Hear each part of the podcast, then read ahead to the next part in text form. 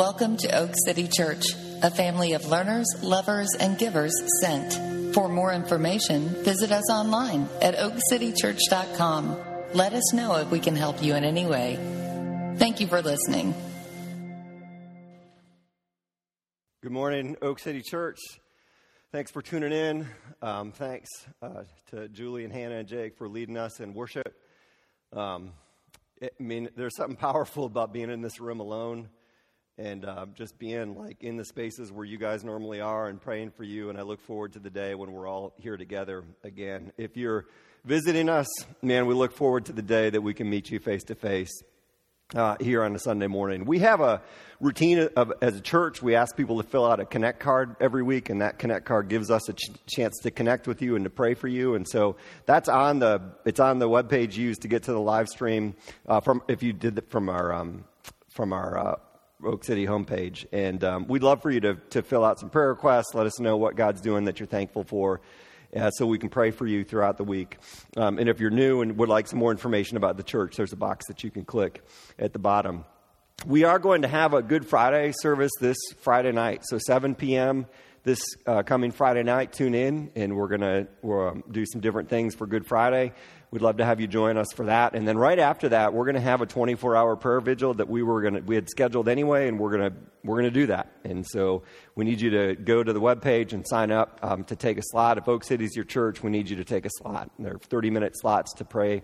Um, we'll have a page that guides you and how to pray, what to pray for, some things to think about while you're praying. And we're going to kick off that prayer vigil at 8 p.m. with an Oak City church wide Zoom call. I've been thinking about this anyway. Like, I just want to see how many people we can get on Zoom so we can see each other's faces for a few minutes. So, we're going to do that, hang out, pray together for half an hour, and then we'll kick off that prayer vigil. So, um, look forward to that. And then, and then Saturday morning, uh, next Saturday is Easter. And so, at 10 a.m., we will have our service. Now, we've been in this uh, series called The Faces of Easter and looking at different characters in the Easter story and what they teach us about following Jesus. And so, from from Mary, the mother of Jesus, uh, we learned about suffering. And from Pontius Pilate, we learned about faith. And last week, from the crowds, uh, we learned about the courage that it takes to follow Jesus, really in standing up against the crowd at times. And this week, we're going to take a look at a scene in Luke chapter 23. So if you have a Bible, you can up to Luke chapter 23. And this is Jesus' uh, final minutes on the cross. And on either side of him are two criminals that are also being crucified. They're on crosses. They're, they're likely insurrectionists, they're freedom fighters um, fighting against the oppression of Rome, and that's what Jesus is technically on the cross for. Um, and their first response to Jesus, for both of them, is the same as the crowds, the same as the Romans, the same as the religious leaders. It's to mock Jesus. Like, if you're so powerful, why aren't you doing something about this? Um, but then one of them changes. And one of them realizes that there's something terribly wrong with the scene. And he rebukes the other criminal and he pleads with Jesus. And so from this, from this guy, we're going to learn about forgiveness. And I have three, you know, three movements to the sermon, three points that I'm going to go through just so you know where we are. The first one is you won't ask for forgiveness if you don't think you're guilty. And I'll spend most of my time on that point. You're, not going to ask for forgiveness if you don't think you're guilty. The second one is that we don't we question whether God's punishment fits our crime.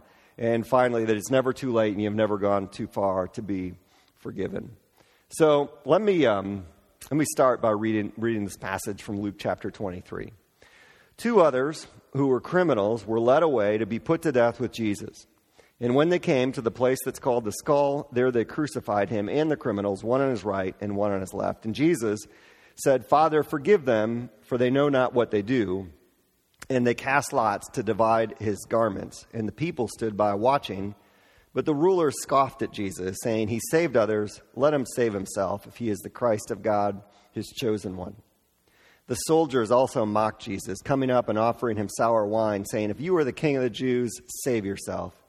There was also an inscription on him, over him, saying, This is the King of the Jews. One of the criminals who were hanged railed at him, saying, Are you not the Christ? Save yourself and us. But the other rebuked him, saying, Do you not fear God, since you are under the same sentence of condemnation? And we indeed justly, for we are receiving the due reward of our deeds. but this man has done nothing wrong. And he turned and said to Jesus, Jesus, remember me when you come into your kingdom. And Jesus said to him, Truly, I say to you, today you'll be with me in paradise.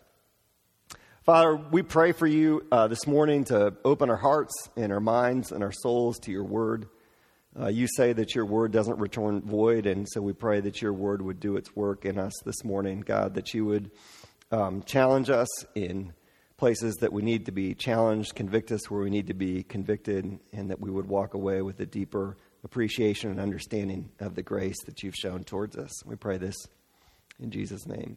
Amen. So you're not going to ask for, for forgiveness um, if you don't if you don't think you're guilty. Uh, that kind of goes without saying, but I think that's part of what this passage wants to, to deepen in us. Uh, that second criminal says to the first one, do you not fear God? And there's something different between these two criminals, and I think that's, that's the issue. One of them fears God, and one of them doesn't. One of them doesn't think Jesus has any power. Like, if you're so powerful, get off this cross and save us. The other one recognizes Jesus has tremendous power uh, to stay on the cross. One of them thinks that he is on the cross unjustly. And the other one thinks that, that the criminals deserve to be on the cross, and Jesus is the one that is on the cross unjustly. Uh, what do you deserve? What do you deserve? What do you owe God? And what do you think God owes you? Those are, those are deep questions that I think they sit somewhere beneath the surface, and we don't ask them a lot, but this, this passage asks them. What do we owe God, and what do we think that God owes us?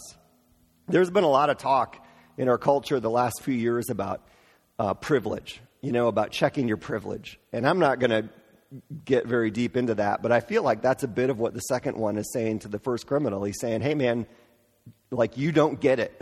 Check your privilege here. There's a line um, that goes Some people are born on third base and they go through life thinking that they hit a triple. And uh, it gets to the whole idea of entitlement and privilege. It's actually attributed to Barry Switzer, who was a football coach for the Oklahoma Sooners and then the, um, the Cowboys. And he said it back in the 80s because he said he under he like got along with his players that came from rougher backgrounds better than he got along with his players that had it easy growing up because he came from a rougher background. And he felt like some of those ones that came from an easy background didn't appreciate what they had. Um, and that's what that saying, you know, means. It's someone who was born with an advantage but believes that his success is solely based on her talent. And so there's an element of privilege and entitlement that, that all of us have some level of ingratitude that we carry around. And I think in our culture, um, particularly, there's a fair bit of almost contempt towards God uh, when it comes to what, what does God owe us and what do we owe God, but maybe even in the church. They, um, uh, a little bit of who does God think He is to judge us, and, and maybe some, I have some questions that I'd like God to answer for me.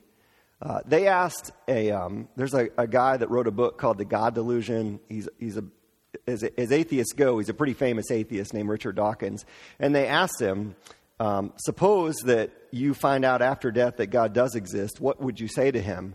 And his answer was, uh, he'd ask God, why didn't you make yourself more obvious?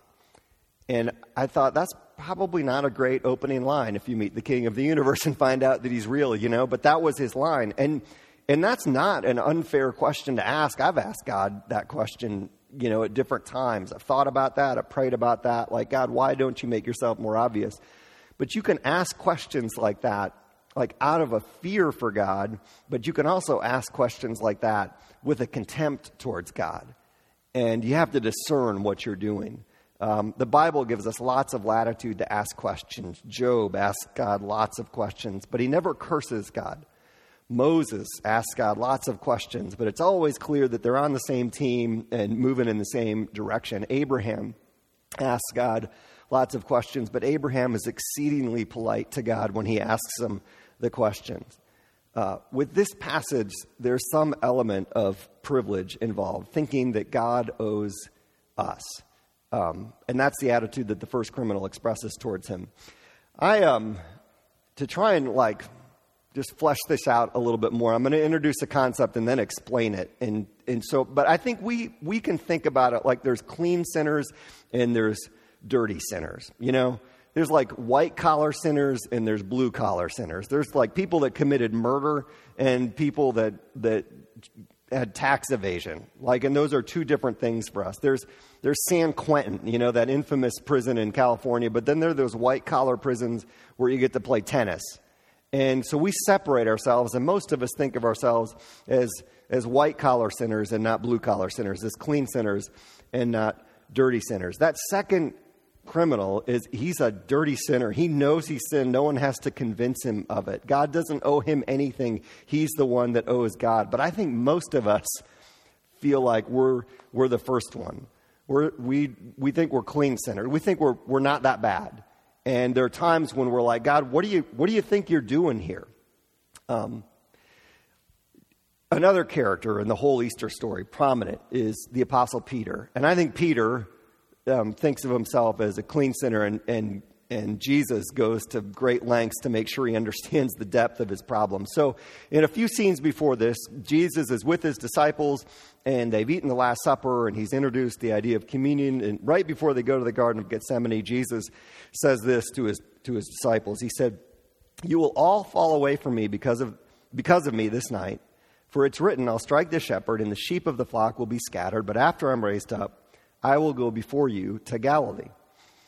Now, the way he says this, it's not an accusatory statement. He's not saying, You're all going to fall away because of me tonight. You're all going to desert me. He doesn't say it that way. He doesn't, he's not like sad or scared. He's like, You're all going to fall away from me. It doesn't say it that way. It's almost like a, a PSA, a public service announcement. Like, Hey guys, just got to let you know, you're all going to fall away because of me tonight. And then he, like, he even backs off it. He says, It's in the Bible. You guys can't even help it. I'll strike the shepherd, and the sheep of, sheep of the flock will be scattered. It's got to happen. And then I'm going to be raised up, and then we're going to go hang out in Galilee. So it's all going to be okay, you know, is how he says it. Peter's response is this Peter answered him, Though they all fall away because of you, I'll never fall away. And this response is obnoxious on so many different levels. Like, first of all, um, Jesus, Jesus didn't make the statement in an accusatory tone, but Peter totally takes it as an accusation. And I think all of us know what it's like to, to try and make a statement about how things are and try and make it in a non accusatory way, but the person that we're talking to takes it as an accusation. You just can't help it. So Peter takes it as an accusation. And then Jesus has said, But after I'm raised, we'll hang out in Galilee. That is the far more interesting part about what Jesus said. Like, you'd think Peter would stop for a second and think, hey, Jesus, what do you mean by you're going to be raised? But he's so insulted and offended by Jesus telling him that he's going to fall away that he just blows right by that. And then he throws all the disciples under the bus and says, they're all going to fall away, but I would never do that, Jesus. Uh, so, so, like I said, this is just an obnoxious statement. It's the height of arrogance. And so Jesus turns to Peter and says, now he gives him the business. Truly, I tell you, Peter, this very night, before the rooster crows, you will deny me three times. And Peter said, Even if I must die with you, I will not deny you. And all the disciples said the same. And so Peter's about to get a lesson about who he really is. And honestly, I think that's a lesson that, that most of us tuned in today, myself included, could really afford to learn because we, we resist it and, and Jesus has tried to, to give us that lesson. Like, you don't think you're that bad, but I'm telling you, like, your problem's bigger than you think it is. Uh, he takes pains to let us know that we're, we're not white collar federal prison sinners. We're blue collar San Quentin sinners, you know? And so this is from the Sermon on the Mount, uh, Jesus' most famous sermon. And he says, You've heard it said to those of old, You shall not murder, and whoever murders will be liable to judgment. But I say to you that everyone who's angry with his brother will be liable to judgment. Whoever insults his brother will be liable to the council. And whoever says, You fool, will be liable to the hell of fire. Like these are intense words. Um, and, and we do that, right? I mean, you've been angry. You've, uh, you've, I mean, probably recently in your mind at least, said that idiot. And that's what he's saying when he says, you fool. And Jesus is saying there are consequences to that. Frankly, the only reason that you haven't gotten that angry yet this morning is because the coronavirus kept you from having to get your family ready for, for, church and out the door on time, you know, or it happens every Sunday morning, from what I understand. And I get out the door um, when my family's still asleep so that I don't have to, like, face that. Uh, Jesus is saying, y'all, your bar is so low. Like, don't settle for that. You didn't murder anybody like Jesus is golf clapping. Congratulations, you didn't murder anybody. That's not, he's saying that's not what heaven is like. That's not what the kingdom of God is like. Heaven isn't just a place where people don't murder each other, you know? That's not the bar that God set when he created humanity. The kingdom of God is a place where people genuinely love each other and serve each other and forgive each other and are patient with each other. And that's what you're supposed to be like now. He goes on in that passage and said, You've heard that it was said, You shall not commit adultery. But I say to you that everyone who looks at a woman with lustful intent has already committed adultery with her in his heart. If your right eye causes you to sin, tear it out and throw it away, for it's better that you lose one of your members than your whole body be thrown into hell. And so he's saying, Your bar is don't sleep around with people that you're not married to. That's not heaven's bar. the is don't even think about that. And we think, well, that's, you know, difficult. But think about this. You know, in heaven, guys aren't going to give women creepy looks. You know? Like a group of guys isn't going to go walking down streets of gold and pass a good looking woman and be like, oh, that's just not going to happen, you know? And vice versa. It's not going to happen. That's not what it's going to be like. We're not going to objectify each other uh, on the basis of sex appeal or power or money or status, all of the things that we do now. We're not going to relate to each other that way in God's kingdom. But man, you really think about that and dig into how we view each other and why and think it's it's that's hard.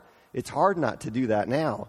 But he's saying like that's the bar. His bar is a lot higher than our bar. Uh, and it's throughout the Bible.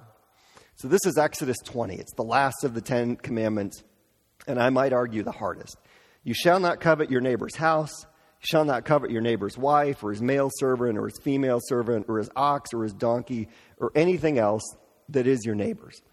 Um, so, you know, in our terms, you, you shouldn't be dreaming about living in that neighborhood down the street with the bigger houses and the bigger yards and whatever the things are, you know.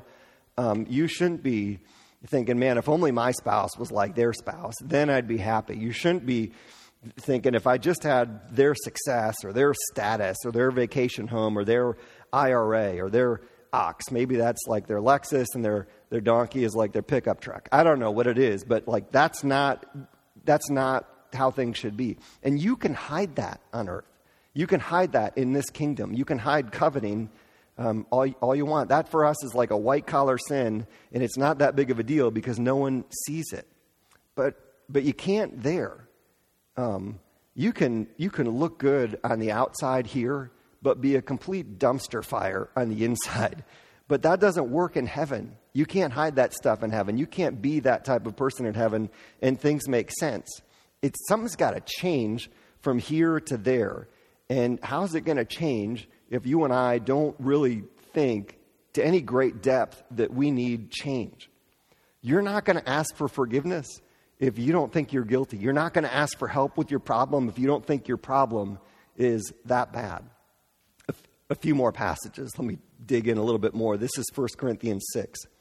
Do you not know that the unrighteous will not inherit the kingdom of God? Don't be deceived. Don't be deceived. Neither the sexually immoral or idolaters or adulterers or men who practice homosexuality, another sermon, nor thieves, nor the greedy, nor drunkards, nor revilers, nor swindlers will inherit the kingdom of God. Like, if that's us, we don't make sense there. He said, And such were some of you, but you were washed, you were sanctified, you were justified in the name of the Lord Jesus Christ and by the Spirit of our God. High bar. And we didn't meet it. And so that's what we need is, and this is the gospel and it's Easter, is we need to be washed and we need to be justified and we need to be sanctified in the name of Jesus and by the Spirit of our God because our problem is significant. One more passage, Galatians 5. The works of the flesh are evident sexual immorality, impurity, sensuality, idolatry, sorcery, enmity, strife, jealousy, fits of anger, rivalries, dissensions, divisions, envy, drunkenness, orgies, and things like these. I warned you or excuse me, I warn you, as I warned you before, that those who do such things will not inherit the kingdom of God. The kingdom of God isn't like that, so it won't make sense for us to be there if we are like that.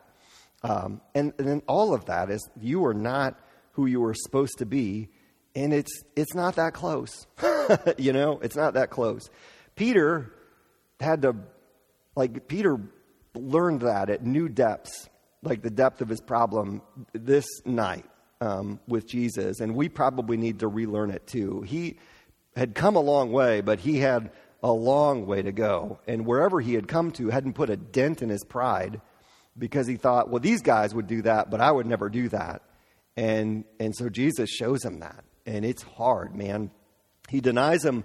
He denies him twice, and then we get to this passage in Luke chapter 22. It says, After an interval of about an hour, still another that, that Peter's with insisted, saying, Certainly this man Peter was also with Jesus because he too was a Galilean. But Peter said, Man, I do not know what you're talking about.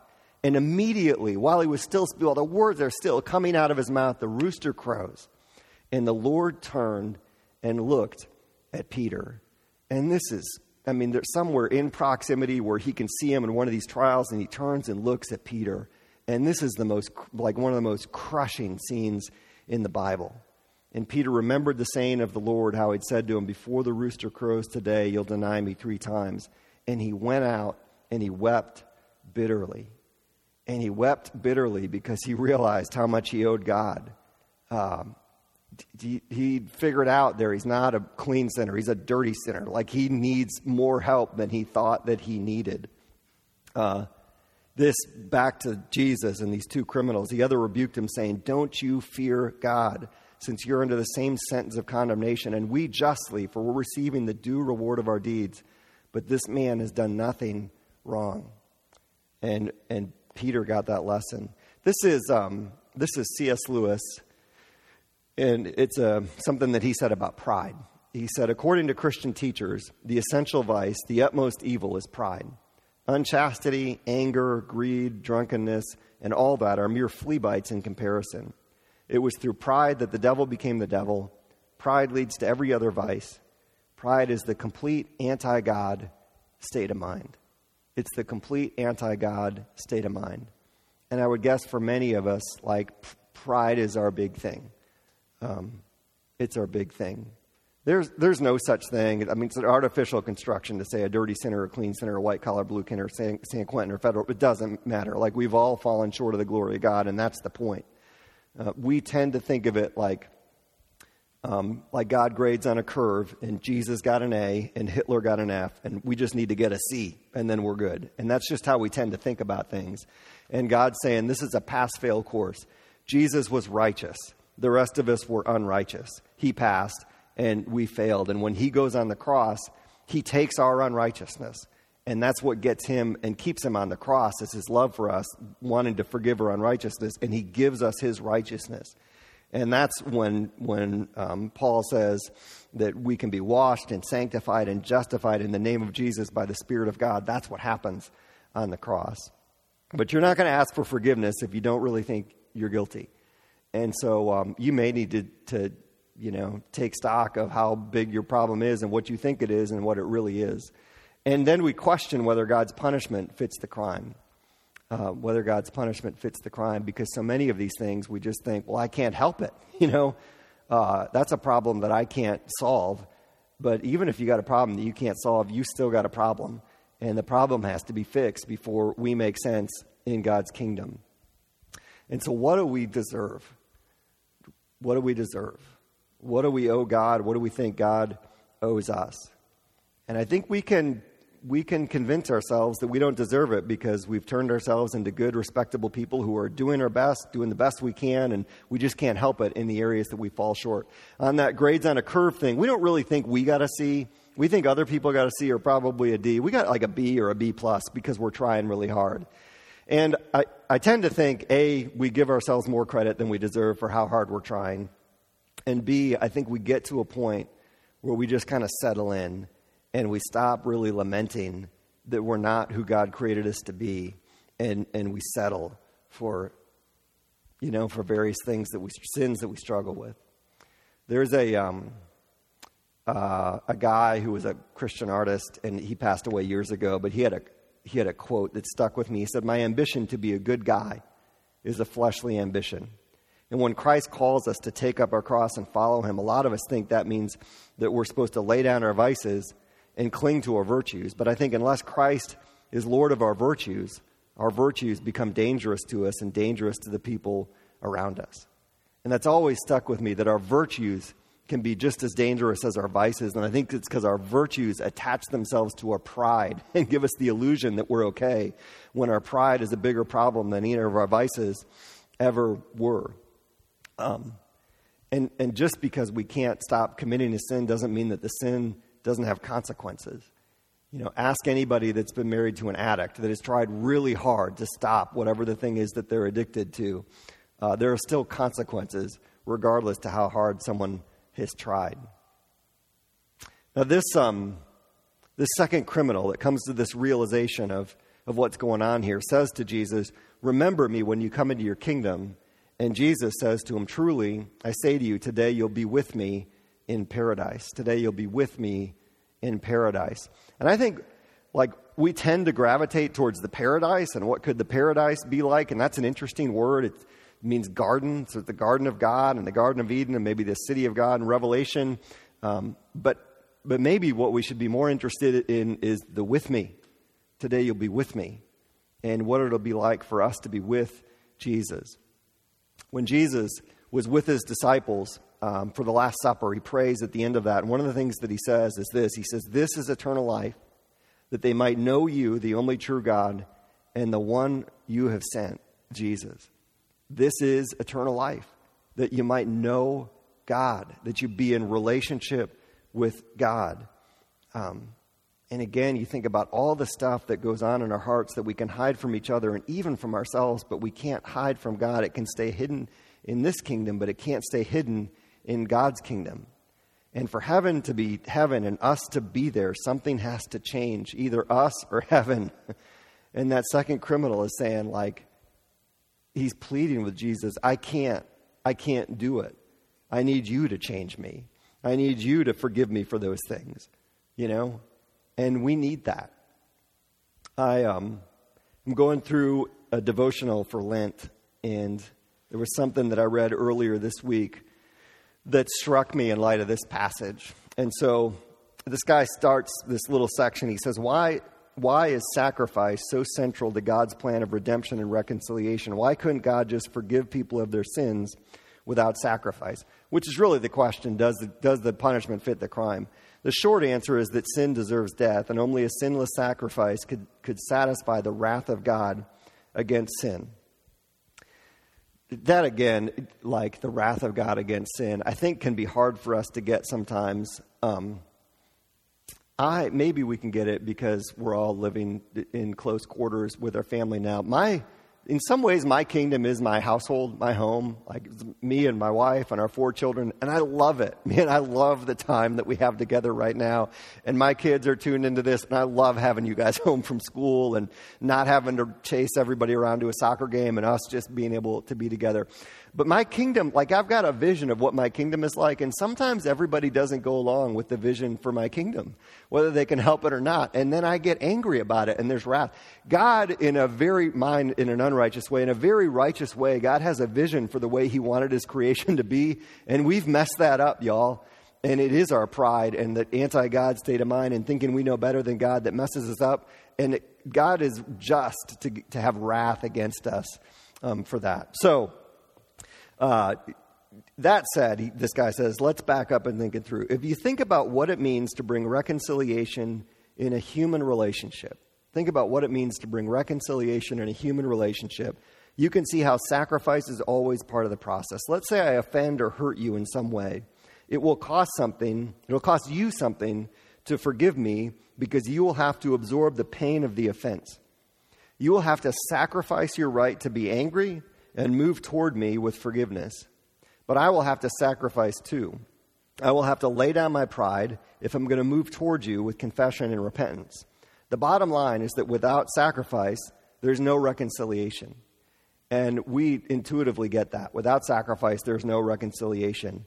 But he says there's only hardness of heart in the death of a relationship. Without sacrifice, that's what we're left with hardness of heart in the death of a relationship instead of reconciliation. And I thought about that, and I thought, man, we all have relationships that have died that way because somebody wasn't willing to, to give up their right to be angry, or somebody else wasn't, to, wasn't willing to give up their pride to admit that they're wrong. And either a whole relationship has gotten blown up that way, or your, or your relationship, and I would argue that most of your relationships, if they're close, have had this happen to them, where they're hardened a little bit, or maybe a whole lot, because we haven't been willing to sacrifice to go through that. Reconciliation requires sacrifice, and Jesus was the perfect sacrifice. In, in heaven, there aren't going to be partially hardened relationships. like they're going to be the way that they were meant to be. Uh, and, and we're not, that's not how we are now. Something, something has to change. We have to change. Someone better than us and more powerful than us has to change it. And we have to be willing to admit that we desperately need to be changed. I think about this a lot, and there are times where I think, well, I recognize myself when I get to heaven because there are things, so many things inside of me that I know need to be changed. When we read this criminal saying, I'm just getting what I deserve, like we got to be careful because I think our hearts can react in the same way Peter reacts, saying, I'll never desert you. We can react from that with that criminal saying, Well, I'm not that bad and we blow right by the offer of being with Jesus in paradise, where we become the people that we are supposed to be. And He changes us into the people that we were made to be. And we, and we resist it because we're guarding our pride. Lord, that our hearts would be broken, that we would lament the sins we willfully commit against you and each other, but we would lament just as much the sins that we unwillingly commit against you and each other because we can't stop ourselves. Lord, that we would not settle for who we are, but keep longing to be who you created us to be. Would we realize that we deserve to be left alone with our sin? Um, but you've come to rescue us from our sin to usher us into a better kingdom than we could ever create for ourselves? And would we give everything to be a part of that kingdom? There's a book that I, I spent some time in this week. I was talking to someone at church about this, and, and he had read a chapter in a book, and it was really helpful. Now, it's about two dead Russian authors, um, Dostoevsky and the other guy. And, uh, but it was really interesting about these concepts. So I'm going to read a little portion, and then, and then part of it's going to come up on the screen. Um, he says, In a world ruled by law, grace stands as a sign of contradiction. So we want fairness, but the gospel gives us an innocent man nailed to a cross who cries out, Father, forgive them. We want respectability, but the gospel elevates tax collectors, prodigals, and Samaritans. we want success, but the gospel reverses the terms, moving the poor and the downtrodden to the head of the line and the wealthy and the famous to the rear of the line. I read the New Testament, especially passages such as the Sermon on the Mount, and that's what I was reading from before about murder and adultery, the Sermon on the Mount. He says, I read them with a different spirit now than in my adolescence. Jesus not, did not proclaim these exalted words so that we would furrow our brows in despair over our failure to achieve perfection. He proclaimed them to impart to us God's ideal towards which we should never stop striving, and also to show us that none of us, none of us will ever reach that ideal. And then he says the Sermon on the Mount forces us to recognize the great distance between God and us. And any attempt to reduce that distance by somehow moderating its demands misses the point altogether. And I think that's what we do. We moderate the demands. We are all desperate. And that is, in fact, the only state appropriate to a human being who wants to know God. Having fallen from the absolute ideal, as Tolstoy did, we have nowhere to land but with Dostoevsky in the safety net of absolute grace. And man, that's where this passage should leave us, is longing for the safety net of absolute grace and realizing nothing can save us but the grace of God. And so it's never too late. You've never gone too far to be forgiven. He said to Jesus, Remember me when you come into your kingdom. And what a statement. He's saying, You are a king. He's saying, King Jesus, remember me when you come into your kingdom. The other guy said, You have no power. If you had power, you'd get down off of that cross and you'd save us. But the second guy recognizes it's power that's keeping him on the cross. He has enough power to get off the cross if he wanted to get off the cross. The power that keeps him on the cross is his love for you and for me because he did it to save us. King Jesus. Would you remember me when you come into your kingdom? Because I'm desperate for your grace. I have a problem I can't solve, and you can. So would you? And Jesus says, Truly I say to you, today, today you'll be with me in paradise. He makes that offer to us. Uh, and he makes it yet today. When we cry out to King Jesus that today we can be with him in paradise. I want to pick up Peter for just a second. You know, Peter learns that hard lesson, and then Jesus is raised, and then he tells him, Go meet me in Galilee, just like he said he's going to do. And so they get together in Galilee, and they have a breakfast of fish, which is yuck. But, but that's what they do. And it says, When they'd finished breakfast, Jesus said to Simon Peter, Simon, son of John, do you love me more than these? And like, what a line. Because he said, They'll all fall away, but I won't. I love you more than these. Simon, do you love me more than these? And Peter says to him, Yes, Lord, you know that I love you. And he said to him, Feed my lambs. And Jesus said to him a second time, Simon, son of John, do you love me? And Peter said to him, and Peter and Simon are the same person, Simon, I said, Yes, Lord, you know that I love you. And he said, Tend my sheep. And he said to him a third time, he denied him three times. He affirms him three times, Simon, son of John, do you love me? And Peter was grieved because he said to him the third time, Do you love me? And Jesus said, Lord, you know everything. You know that I love you. And Jesus said to him, Feed my sheep. It's never too late. Uh, you've never gone too far to, to be beyond the grace of God and to be forgiven.